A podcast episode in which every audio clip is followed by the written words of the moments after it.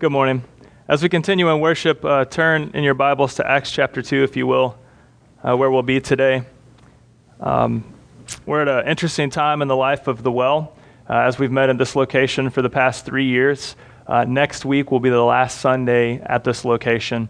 Uh, and it's exciting uh, because God is forwarding the mission of the gospel through this church uh, to different parts of the city, through different uh, avenues, different arenas, different opportunities. Uh, so uh, if you're new here, welcome to the well.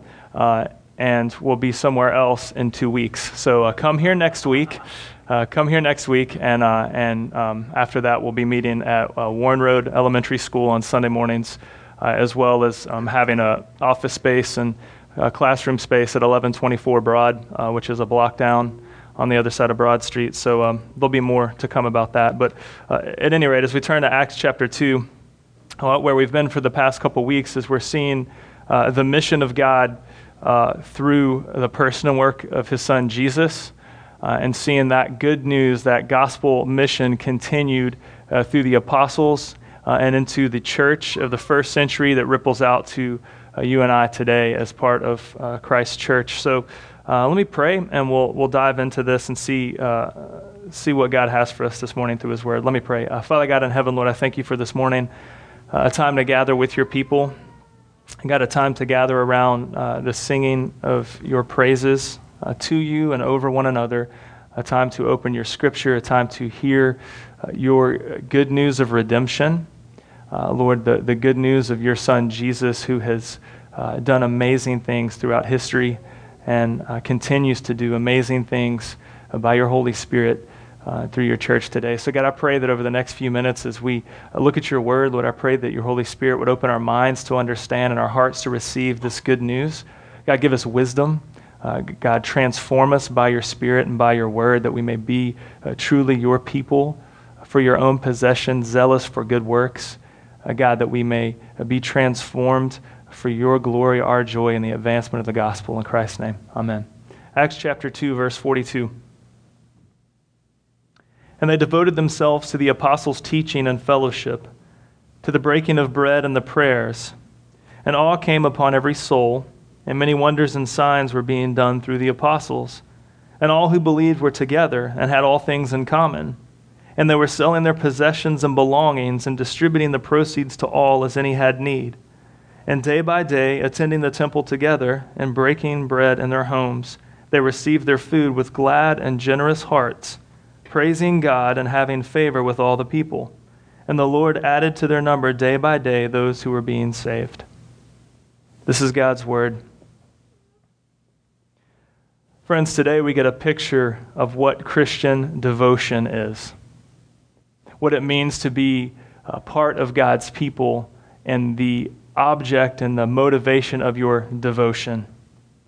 As we've seen through the earlier part of Acts chapter 2, we see how, how Jesus had commissioned his apostles to go out and be witnesses to Jerusalem, Judea, Samaria, and to the ends of the earth. And we see how Peter, um, empowered by the Holy Spirit, preaches this amazing sermon in Acts chapter 2 in the presence of the most uh, wise and devout religious men uh, in Jerusalem. It was a time of Pentecost when, when, when God's people gathered together and celebrated his covenant faithfulness to them, celebrated his provision and protection, celebrated uh, his goodness, and then their identity as his people. And so Peter, empowered by the Holy Spirit, stands up, preaches this amazing sermon saying how all of this expectation is, is coming true in the person and work of Jesus.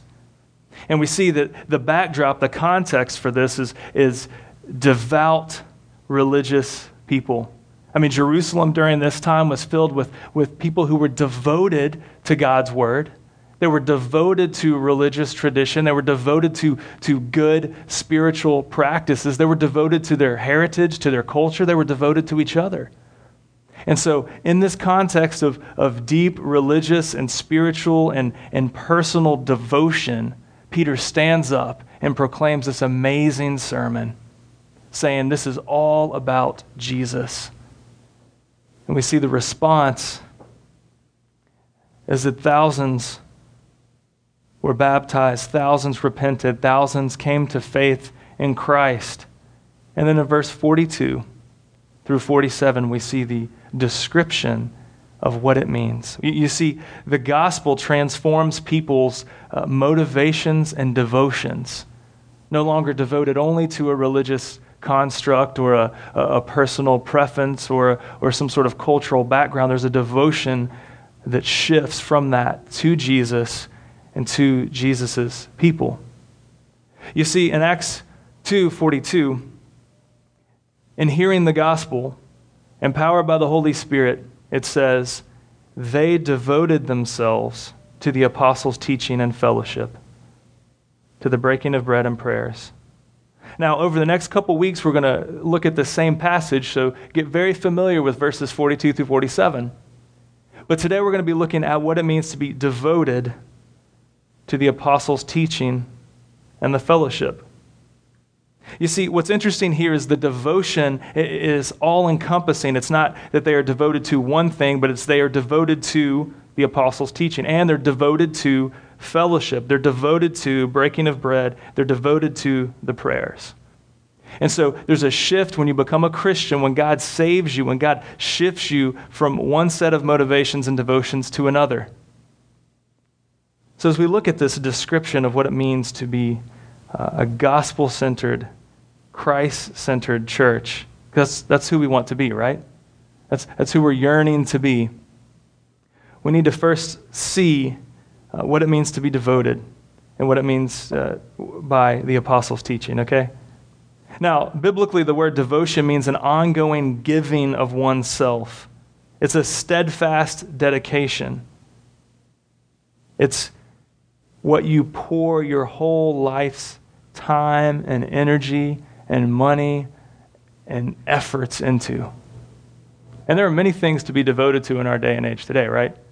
I mean, there are good things to be devoted to. Many of you in this room are devoted to your education. You are giving, uh, you structure your entire week and month and this next several months and several years perhaps around your education. Many of you are here at, at Augusta State or Paine College or uh, Georgia Health Sciences University. Georgia Regents, we won't go there. and so you, you have structured your entire life around your education for this season, and that's a good thing. It's okay. Many of you have been brought here maybe because of your military service. First of all, we thank you for that. But also, you have been brought here to do a job or maybe be trained at Fort Gordon. And so you have had to structure your whole life. You've devoted your whole life for this season for your job or your military service or your education, whatever it may be. But we see the heart behind devotion is what, what your heart desires and longs for and what you structure your actions after. And, and over time, you become like that which you are devoted to. Now, we see in the first century that there are, are, are devout religious men during the time of Pentecost gathered together in Jerusalem to worship God. They are devoted to their culture, they're devoted to their God, they're devoted to the scriptures. But we see here that by the power of the Holy Spirit and in response to the gospel, when people become Christians, when, when Christ saves people and the devotion shifts from one set of things to another, we see the descriptor of what that is. Now, devoted to the teaching and the fellowship. I want us to know, first and foremost, that in verse 42, those two things go together. The early church was devoted to the teaching and the fellowship, and we're going to talk about more why those two go together in a moment. When I say the word teaching, several things probably come to mind. Often, teaching can be limited to maybe just information because you think like i'm going to go to school and get some information for my brain and so we think that teaching may mean just information like let me think about some things and that's the teaching often we think teaching maybe can be limited to just practical skills because many of you guys are in trade school, so you go somewhere to learn a skill to practice, and that is what teaching is. Now, those two things are part of teaching, but when it comes to the teaching of the apostles, when it comes to scriptural teaching, I want us to have a fuller sense of what it means so that we can know what we are being devoted to. You see, the risks of limiting biblical teaching to information only is, is, is not fully the gospel. Because then we'll say, well, what do we need to know to be Christians? If we limit biblical teaching to what we need to do, that too can be dangerous because we forget part of the gospel. And in so doing, we become prideful. We can become fearful because we want to know stuff in order to uh, do the right things. And that's not bad. But when we look at the concept of biblical teaching, there's so much more to it. In the Bible, we see that the word teaching here uh, can mean doctrine, it can mean instruction, it can include Old Testament, it includes the New Testament. What we have is the New Testament. And so we see here that the early Christian church was devoted to the apostles' teaching and the fellowship. And what happens is by God's Holy Spirit, through the teaching, they are transformed to be God's people. So today I want to ask this question as we move forward. I'm going to give you a couple insights to how this passage ties into who we are as a church today. As the well, trans, uh, in this time of transition from the well into redemption church, uh, and this time of transition from this location to two other uh, locations so to speak, what does it mean to be people devoted to the teaching? So, if devoted means it's all of your motivation and all of your, you structure your life around something. So, we want to be devoted, and the first century church was devoted to the apostles' teaching and the fellowship. We'll talk more about fellowship next week. So, we want to be devoted to that. What does it mean to be devoted to the doctrine, to the teaching of, of Scripture? Uh, what does that mean? And we'll say it this way I'll just sum it up in, in three ways. We're going to say to be devoted uh, to the teaching means that we are devoted to the gospel that's been revealed, the gospel that's being applied, and the gospel that's to be proclaimed. Because we see the apostles' teaching. I'm sorry, can you guys free me for a second? Can you turn this down up here? I'm sorry. I'm, something's, I'm kind of distracted. I'm sorry. Something's like echoing in my ear up here, and I don't know why. Forgive me, guys. All right, back on track. Thank you. That's better. Um, so, when we talk about the apostles' teaching, we want to know what is this doctrine that they're teaching, right? I mean, what are the apostles teaching? For one, we look back to the earlier part of chapter 2 and we see Peter's sermon at Pentecost. Peter was showing the information and the application of the gospel.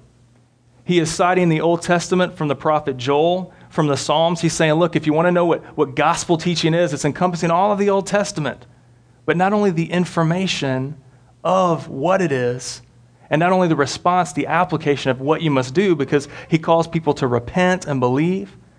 But what's important not, is only, not only the, the what of the gospel and the how of the gospel, but the who. Because he says, look, this is all about Christ. In verse 36, he says, Let all the house of Israel therefore know for certain that God made him both Lord and Christ, this Jesus who you crucified. And so the apostles' teaching is, is all of the Old Testament pointing to Jesus. It is showing that Jesus is the fulfillment of this. It is the gospel revealed through Scripture and through the person and work of Jesus. It is the gospel applied because there is practical things you must do. And likewise, it is the gospel that is proclaimed. So we're going to look at those three things real quick and then wrap up how that ties into who we are as a church, the well slash redemption today. Okay? The first thing, the gospel revealed. All of Scripture is to reveal who Jesus is and what he's done on behalf of God's people. That's what Scripture is. So we look in verse 42. They devoted themselves to the apostles' teaching. They're devoting themselves to what the apostles are teaching, showing that the gospel has been revealed uh, by the person and work of Jesus for us recorded in Scripture. What Jesus has done, his perfect life, his death as our substitute, his resurrection from the grave, what we know is the good news. That's what Peter says in verse 36. After quoting all of these Old Testament scriptures from Joel and Psalms, Peter preaches this sermon and ends by saying, Let everyone know that, that God has made him both Lord and Christ, this Jesus whom you crucified. That's what we have today. Luke, the one who wrote the book of Acts said in Luke 24 44, quoting Jesus, he says, These are my words that I spoke to you while I was still with you, that everything written about me in the law of Moses and the prophets and the Psalms must be fulfilled.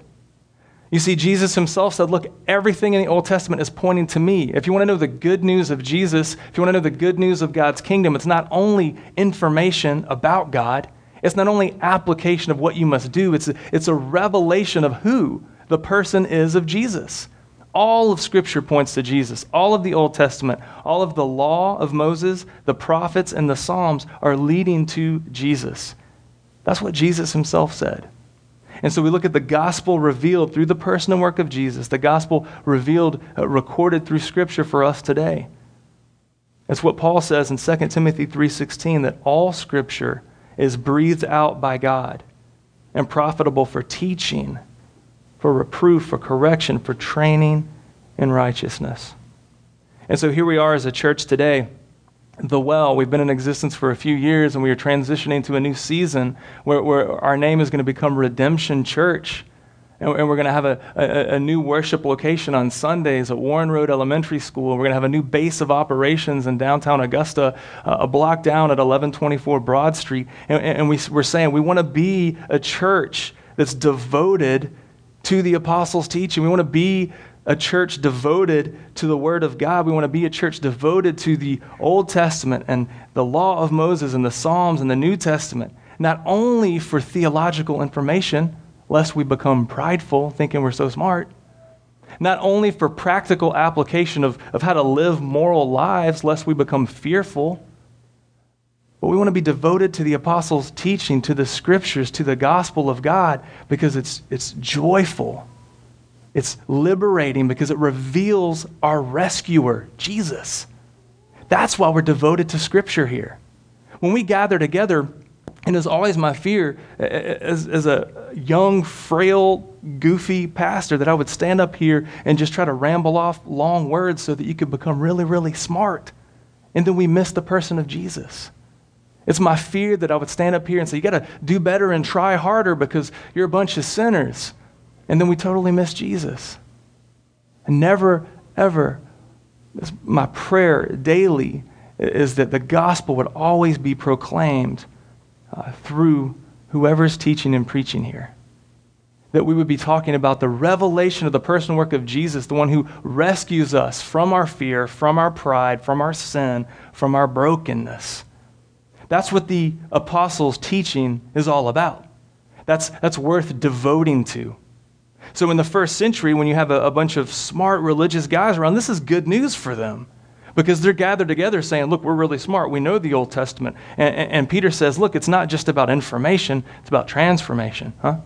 And they said, Look, we're doing all the right things. We're, we're moral, we're, we're religious. And Peter says, Look, it's not just about that. It's about revealing this Jesus who rescues you, who can do that even better than you can. I mean, Jesus is, is the best Jew that ever lived.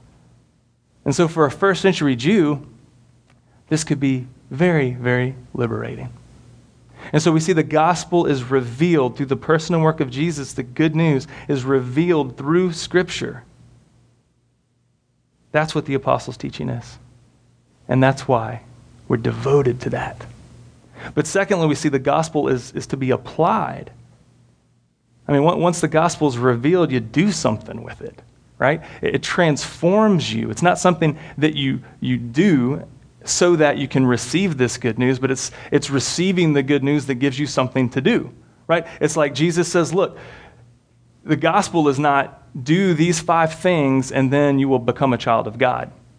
That's not the gospel. The gospel is look, you're a child of God, now do these things. You see the difference? The gospel is not do X, Y, and Z so that you will be saved, but rather you have been saved, and because of that, here's how your life's going to look. And so when we look at Acts 2 42 through 47, it's not like, hey, if you devote to the teaching and the fellowship and you break bread and the prayers and you have glad and generous hearts and you share with the needy, then, then you will be God's people. No. On the contrary, it's God has saved you. God has wrecked your life with His good news. He has transformed you personally and in your marriage and in your family and in your neighborhoods and in this church and missional communities. And because of that, wow, we're going to be devoted to that good news. We're going to be devoted to each other in fellowship. We're going to be devoted to gathering together in worship. We're going to be devoted to, to sharing uh, everything we have with each other with glad and generous hearts. And that's what the gospel applied is. We have the gospel revealed. Now we have the gospel applied. It's not sufficient just to know the good news, you got to do something with it. That's why teaching and fellowship go together. Here. We'll talk more about fellowship next week. But, but if you have just the apostles' teaching and you're sitting on a mountain forever by yourself, you can't really do anything with it. I'm all about taking times for retreat. Don't I mean you retreat and go pray and have time alone with the Lord, but then you come back into the community and live it out. Right? Teaching and fellowship go together because the Christian life is not a solo sport. The response to the gospel is belief and repentance. After Peter preaches this sermon in verse 38, he says to them, Repent and be baptized, every one of you, in the name of Jesus for the forgiveness of your sins, and you will receive the gift of the Holy Spirit. And we see in verse 41 those who received his word were baptized, and they were added that day about 3,000 souls. You see, the gospel's revealed, and a response is for us to apply it. After Christ has revealed this good news to us by his Holy Spirit through his word, we apply it to our lives in the context of community. We, we repent, we believe, we're baptized into a fellowship of, of other believers so that we, we may live this out. As James says in James 1:22, he says, "Be doers of the word and not hearers only, deceiving yourselves." I mean, friends, what do you do with the good news when you hear it? I mean, when I stand up here and say everything about the Old Testament is leading up to Jesus, and then Jesus comes and rescues God's people from Satan's sin, death, hell, religious legalism, moralism, humanitarianism, environmentalism, fear, pride. What do you do with that? He said, Well, that's, that's good to know. Can you make a four syllable word out of that and tell me the Greek? Or do you walk away saying, Man, I need to do this so God will love me? Oh, I hope not. I hope it's, wow, that's good news. Now let's apply it to our lives so that our lives will show God's goodness to his people, to each other. Paul writes in 1 Timothy 4:16, "Keep a close watch on yourself and on the teaching. Persist in this, for by so doing you will save both yourself and your hearers." That's one of my favorite verses in the New Testament because Paul is writing to young Timothy as a pastor, and he says, Look, keep a close watch on yourself. Your, your Bible translation may say on your life. He says, Look, keep a close watch on just how you live life and the teaching and the doctrine, because those two things go together. And by so doing, you will save yourself and your hearers. So, here at the well, in a couple of weeks, as we move and we become Redemption Church, how do we apply this gospel to our lives? Friends, I submit to you there's personal application. That, that you are personally reading and studying and meditating on Scripture and applying this to your life. When you open the Word and, and it says, repent of your sins, I'm hoping and praying that the Holy Spirit is bringing to mind sin in your life that you need to repent of. And then giving you that freedom to embrace the good news of Jesus when we open scripture and it says, Love your neighbor as yourself, I hope you don't say, Well, that's a good axiom to live by. I hope God is bringing to mind what neighbor in your life you need to practically love. When, when, when just any part of scripture, when, when, when scripture says pray for one another, I hope God brings to mind people that you know that you need to pray for. You with me? I hope there's personal application of this good news. Likewise, we have missional communities here. It's a time for us to gather together in, in groups, in neighborhoods, and people's homes to have life on life application of the gospel, to, to live this out, to repent before other people in the room. We, we have even smaller, we call DNA groups for discipleship, nurture, and accountability. If you're not in a DNA group, we want to get you in one. It's a great time to sit down and say, Look, let me just confess my sin to you. Let me just tell you what I'm struggling with. Let me Will you help me apply this gospel to my life? Because it's, it's not a solo sport. We're in fellowship together. We're dedicated to the, uh, we're devoted to the teaching and the fellowship so that we can apply the gospel to each other's lives. I mean, I was, you guys watch the Olympics? Did you know the Olympics are on? For like another day, right? and then it's Shark Week on TV. Can't wait.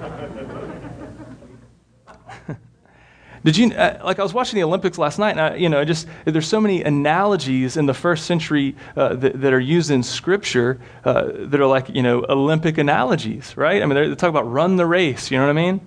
And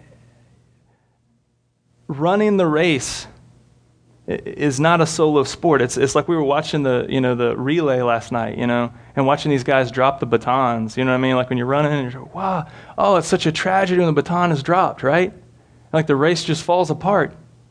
But see, the beauty of the gospel is that, is that that's why we run the race together in fellowship so that we can apply the gospel to one another, so that you're not running with a baton by yourself just tirelessly in circles.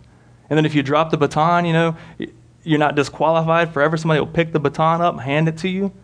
You with me? I'm not an athlete. This is so hard. but the Christian life is done in the context of fellowship. And so the gospel is revealed. The person and work of Jesus reveals the good news, and the scriptures record this good news. And, and by God's Holy Spirit, this good news is revealed to us today. So the gospel is revealed through the apostles' teaching, it's revealed through the scripture. Secondly, the gospel is to be applied. We take the word and we apply it to our lives personally.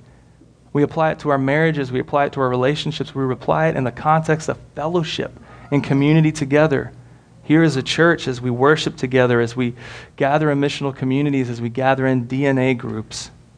And thirdly and lastly, the gospel is to be proclaimed. I mean, this good news is something we, we hear, it's something we apply, and it's, it's something we proclaim. We announce this good news. Acts 2.42, devoted to the teaching, to the apostles' teaching and the fellowship, involves proclaiming this good news.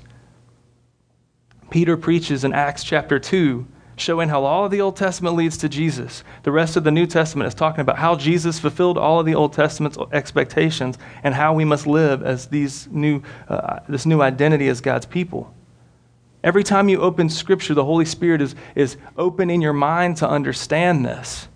He's opening your heart to receive this good news and apply it to your life. And likewise, this good news is to be proclaimed. And when we see Paul writes in Romans 10, he says, How then will they call on him in whom they have not believed? And how are they to believe in him of whom they have never heard?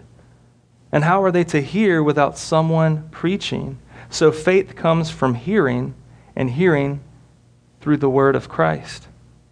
You see, there's our mission as as God's people, as He saves us, as He gathers us, we are to be devoted to the teaching because it's God's constant revelation of who He is and what He's done. It's God's constant uh, reminder of how this gospel is to be applied in our lives in the context of fellowship and community with each other. And it's how, it's what we're to proclaim, it's what we're to announce. There are people who don't know this Jesus, and they need to hear about this Jesus. That doesn't mean all of us should stay. We just have a preach off. Everybody just get up here and start preaching at each other. That'd be fun, right? You want to come up here? You come on. It could be fun, but that's not that's not exactly all that we are called to proclaim. I mean, how, how we're called to proclaim. Tomorrow, when you go to work, you, you were to, to proclaim the excellencies of Christ. You don't have to stand at the water cooler and just start hitting people over the face with a Bible. That would work. It does. but moreover, you can. That's why I lost my last job. Um, that, that's how you could, the, the guy that sits at the desk next to you at school, or the lady that is sitting in the cubicle next to you at work, or, or the person, the customer that comes into your shop all the time, or, or, or the person that works at the store that you go to to get coffee every morning. All right, they need to hear the gospel. You don't have to walk in and just hit Romans 10 in their face, but you can just share with them what God's doing in your life. You can just share with them your brokenness and say, you know what, I had a bad week last week. But let me tell you how good Jesus is. One of the dumbest things I've ever done in my life, to my shame, is to get off a plane from this awesome pastor's retreat and come home and I'm eating dinner with my wife. You've heard this story before because it's the most, most embarrassing thing I've ever done. One of the most. it's not the most, but it's one of the most embarrassing things I've ever done. I'm sitting there eating dinner with my wife, and this is at our old, old house, old neighborhood. And, and, and, this lady's driving by and she throws a cigarette out of her car, my yard catches on fire. And I get some, it's just a little bit of smoke, but I was so angry because there's cigarette butts in my yard all the time. And I knew it was this one lady across the street who always put cigarette butts in my yard. It drove me crazy. Really crazy. And so I throw my fork down at dinner and I run across the street and I just lay into her. I'm like, I'm tired of you throwing cigarette butts in my yard. You set my yard on fire this time. And the lady just starts crying. I'm like, oh, I'm sorry. I didn't, I didn't, oh, I'm so mean. You know what I mean? I'm like, I just, I'm a pastor. I just came from a pastor's retreat. And I go lay into the, I hardly even know this lady. I just lay into her because she set my yard on fire. Well, it turns out she's at a really hard spot. There was some hard stuff going, this is years ago, there's hard stuff going on in her family. And she starts crying and telling me all about this horrible things that happened to one of her relatives and how she just came from this horrible thing. And I just, I felt like such a jerk. And I just like walk back across the street and I sit down, and I tell my wife, and I'm just like, I don't even know what to do. You know what I mean? So I go back across the street a little bit later and I just, I apologize to her. I said, look, I'm a sinner. I'm a wreck. I, in that moment, I was selfish. I loved my dried up leaves in my front yard more than I loved you. And I was concerned about my, my yard more than I was concerned about your needs as a neighbor. And that's wrong. And we please forgive me? And, and I mean, we didn't like lay out the Roman road and we didn't have a baptism service in her backyard, but, but I was in that moment able to, to share the gospel and say, look, I'm a pastor and I'm a wreck. And Jesus has to save me daily from my sin and from my struggles and from my selfishness and from my foolishness. So go do something stupid this week and then repent later. And then and then point to Jesus. Sorry. Don't try to do something stupid. I'm repenting right now. Jesus is the hero of all this. Amen. Amen. Today's weird, isn't it? Everything's weird all the time. But God is good. So don't, don't go do anything criminal. I mean, good grief. have to like bail everybody out of jail tonight. You told us to do something stupid. We're doing prison ministry from the inside because we, you know. Know. I'm so sorry. Today's just a weird day. But at, at, the, at, the, end of the day, so like when you go to work tomorrow and you're like short with one of your coworkers or you're short with your boss, just point to Jesus and say, "Look, I need to be rescued, man." Repent all the time. Well, if you want to freak somebody out who's not a Christian, just like repent. Like, ask their forgiveness. Go up to somebody who's not a Christian and say, Look, if they know you're a Christian, they're like, that's just the misconception that, that many people have is that Christians are like, you know, goody two shoes. They do everything right all the time because they're just so perfect. Well, one of the most crazy things you can do for the gospel is when you mess up, is go up to a non Christian and just repent and say, Look, I'm just, I'm a mess, man. I need you to forgive me because I wronged you. And I want you to know that Jesus forgives me because he's the hero. He's rescuing me. He saves my soul from Satan, sin, and death, but also He's rescuing my, my reckless life, my anger, my temper, my, my crazy behavior. And that could just that could speak volumes to a non Christian because you, they're not looking at you anymore, they're looking at Christ, and that's the whole point, right? That's right. And so we see the gospel is revealed, the person and work of Jesus is revealed through the scriptures and that the gospel is to be applied in the context of fellowship and, and community, personally and in each other's lives. And thirdly, the gospel is to be proclaimed so that non Christians can see the beauty and excellencies of Christ. And for Christians, we need to hear the gospel proclaimed. That's why you're here today, I hope. I mean, if you're here and you're, you're not a Christian, we want you to be. But if you're here and you are a Christian, you need to hear this gospel too. I'm hearing this gospel right now. We all need to hear the gospel proclaimed time and time again. So here at the well, we, we gather together and have the word taught and, and proclaimed from uh, the here from the stage. We hear it proclaimed through our readings and prayers. We hear it proclaimed through the music. When we gather in missional communities, or if you have children in, uh, what's going to be called Redemption Kids soon, our children's ministry, you're going to have the gospel proclaimed to them. We, we're going to have different classes throughout the week. Coming up, we're going to have a youth, youth gathering for teenagers, uh, starting in a few weeks, the gospel will be proclaimed there because we all need to hear this good news. Not just information, not just application of what to do, but the good news of who Jesus is and how he's rescuing us from being, being uh, sinners and just messed up. So Paul writes in 1 Timothy 4.13, this is why he charges young pastor Timothy, until I come, devote yourself to the public reading of Scripture, to exhortation, to teaching. So, we're back to where we started. The first century church is devoted. Their whole life is structured around, their whole motivation is toward the apostles' teaching and fellowship and breaking of prayer, bread and prayers. And so, over the next couple weeks, we're going to break that down what it means to be in fellowship and the breaking of bread and prayers. Um, but for now, being devoted to the teaching. For us as a church, for us as the well, that means we are devoted to the proclamation of the gospel through Scripture.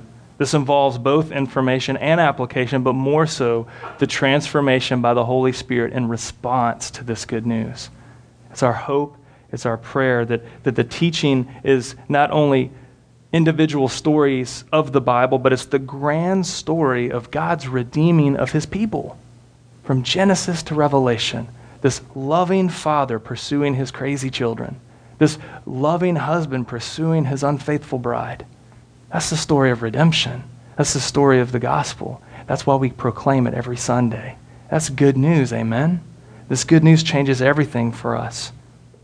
That the God of creation would expose and deal with the idols of the human heart and transform us to be his people, that wretched orphans could become sons and daughters of God, that we could become princes and princesses in the kingdom of heaven, and that for now we gather together and devote ourselves to this good news and to each other.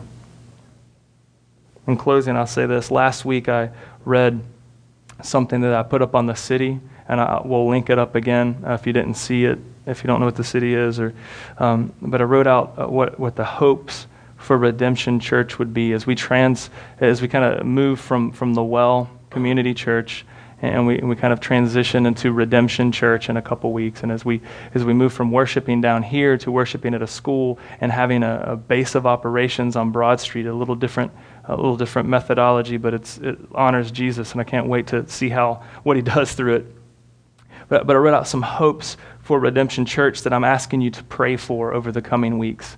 And so we're going to post that link again because if you missed it, we want you to see it. And if you saw it, we want you to see it again, and we want you to pray about it.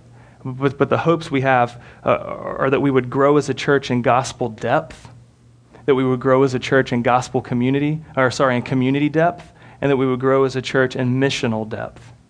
And so we'll talk about community and missional depth in the coming weeks, but today I just wanted to recap what gospel depth is. Because when we look at the first century church devoted to the apostles' teaching and the fellowship, that's gospel depth. It means growing in the grace and knowledge of our Lord and Savior Jesus Christ. It means growing in our understanding and application of Scripture, of God's Word. It means growing in faith and repentance and growing in joy and humility. So that's our hope and prayer as Redemption Church uh, begins, that we would grow in that gospel depth. Are you with me? Okay. We're about to have a time of response, and I'll say this. If you are a believer, I want to encourage you to take time to, uh, uh, to repent um, of self sufficiency, maybe repent of sin and idols in your life, and, and just celebrate the gospel. Celebrate God's goodness to you that's been revealed through Scripture, the person and work of Jesus, and, and, and ask the Holy Spirit to reveal to you how you need to apply this good news in your life right now. So that's what I, I want to ask you to do during this time of response. Uh, if you're not a believer, if you're not a Christian, we are so glad you're here. And, and we want more than anything for you to see Jesus as the true hero of the faith. Uh, that you don't have to be perfect. You don't have to try to be perfect. You can just be a disaster, but God loves you. And He, by His grace, through His Son Jesus, is rescuing you. And we want you to know that. So if you want to come talk to me about that, just come grab me and we'll talk about the gospel, okay? Let me pray. Father God in heaven, Lord, I thank you for a time to get together. Um, God, I, th- I, thank you that uh, you have done amazing things throughout history and that you have done incredible things through the personal work of your Son, Jesus. And then by your Holy Spirit, this good news has rippled throughout generations through your word and through your church. Uh, God, through, um, uh, through amazing ways. And Lord, as we are at a, a season as a church transitioning from the well to redemption, God, I pray that you would be the focus of everything we do. The, the gospel would be the motivation behind every decision made and every action as a church we do and uh, everything we are motivated by personally. God, that indeed we would be a gathering of people, your church, gathered together, devoted to this gospel, devoted to each other for your glory, for our joy, and that the gospel may advance in this city and beyond. And so, Lord, now as we have a, a, time of response, I pray that your Holy Spirit would be bringing to mind uh, sins that we need to repent of. May we'd be quick to repent. May we be quick to ask forgiveness if we've wronged someone. May we be quick to forgive if we've been wronged.